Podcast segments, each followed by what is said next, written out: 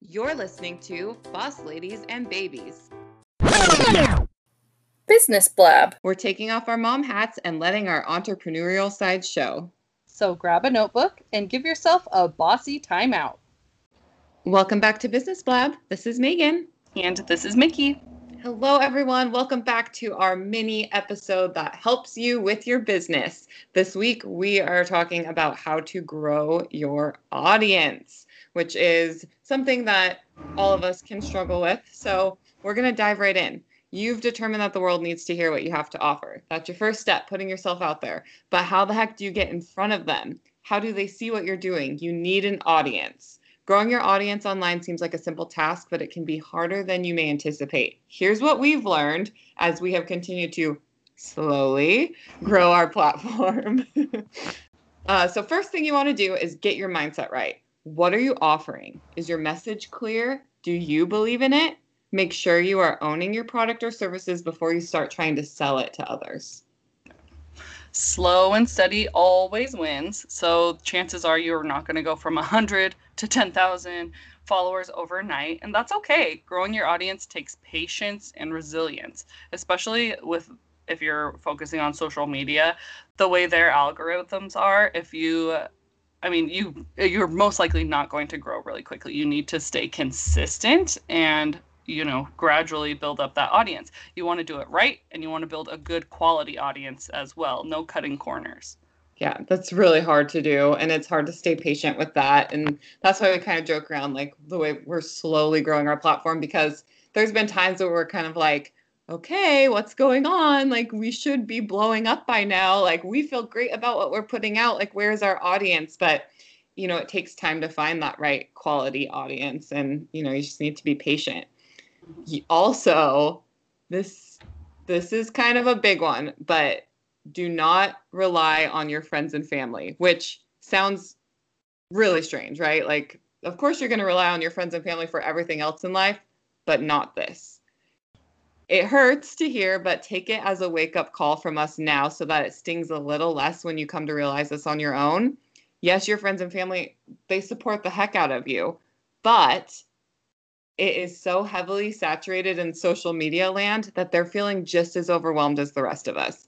Sure, they're going to follow your pages, but cut them some slack when it comes to engaging or participating in what you're asking of your audience because they're seeing this from so many different places and it's hard to, you know, kind of be supportive for your friends and family when you're just feeling so overwhelmed definitely keep asking them for support and let them know how much it means to you. Or maybe you can ask them what you can do better or differently to keep them engaged, and their feedback can really help you with your audience in general.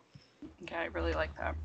Uh, focus on quality over quantity. So the numbers don't matter don't build your audience with fake people. It might start to feel good to see those numbers rising, but if it's with people who are not actually interested in what you have to offer, you may, as well just stay at zero. And that's really big that I've noticed on Instagram. There are mm-hmm. so many accounts that you can follow that will get you like fake followers and you know little there's robot spam accounts out there but we that's one thing that i'm really proud with us about like you mentioned we're doing mm-hmm. like a slow steady growth but I, I feel confident that I could get on there and actually interact with a real person anyone on our list. And i really appreciate that that it's something yeah. they're here because they like what we have to say.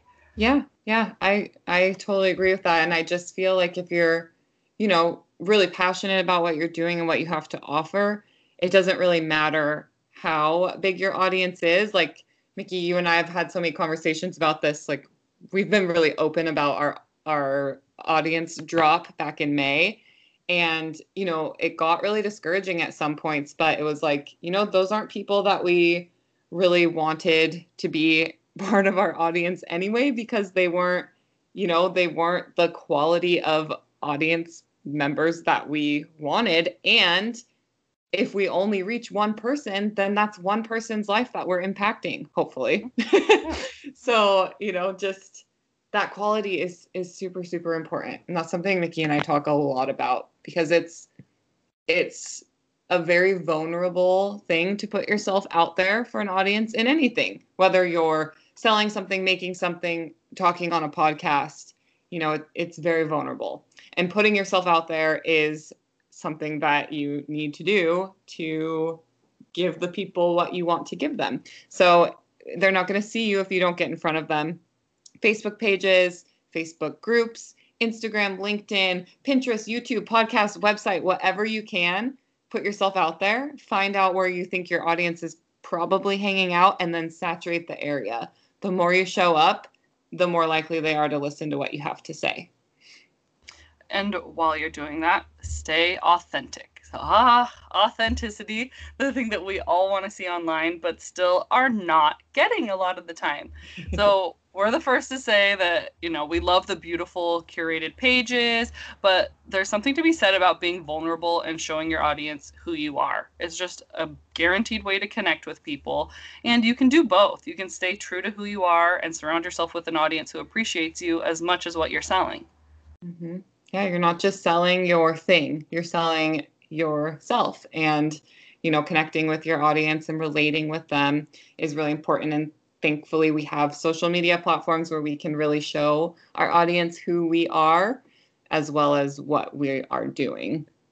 This one is a big one, you guys. Make it easy. Don't leave your audience guessing how to do the things you want them to do. We talked about this last time on the why you need a website and we and I think we've talked about this in other things as well, but it should be the same across the board. If you want something from your audience, show them how and make it simple. I cannot tell you how many businesses I've gone to try to order through or check out their website or even just contact them. And it is so, so hard to do. So just like dumb it down, for lack of better mm-hmm. words. Yeah. You want them to do an action, tell them exactly what that action is and how they can do it. Yeah. Keep it keep it simple and easy because if it's too hard to find out, they're just going to move on and go find that somewhere else. Mm-hmm. Um, so listen, this is your thing, but you're not the one buying it. So give your audience a voice and listen to what they're telling you. Can you make tweaks to help their pain points or provide them with more value? Chances are, when you start listening, you will take things to the next level. Do market research, polls, questions and answers. Like these can all be key when it comes to growing your business for your audience. Mm-hmm. Yeah, I mean, what you're putting out there, you're whatever it is you're doing, you're probably doing it for people, right? In any anything, right? Selling, like I was saying before, selling, creating, it's for people. So even though you are the expert in it, it doesn't mean that the people that you're putting it out there for shouldn't have a say. It's really important and you can evolve and tweak things to try to, you know, help those people in the greatest way that you can. So just just never stop hearing what your audience is telling you. And the last thing that we have found, and perfect timing because it is Thanksgiving week, is to stay grateful. Don't forget that your audience is choosing you. And that says a lot. There's so much out there, and there's you know so many people that are selling things maybe similar to yours or doing things similar to yours but your audience is choosing you. They could be hanging out anywhere else online but they are here supporting what you have to offer. Be thankful and don't take them for granted. Give back and always you know show them that you're thankful so with giveaways providing free value showcase some of your audience members to show them you care put your own spin on it but make sure that they know that you see them too until next week stay bossy. So we'll leave you with that and Thank you for listening to Boss Ladies and Babies. If you like this episode, be sure to rate, review, and leave us some feedback. Make sure to follow us on Instagram and Facebook and join the conversation in our Facebook group at Boss Ladies and Babies. And until next time, stay, stay bossy. bossy.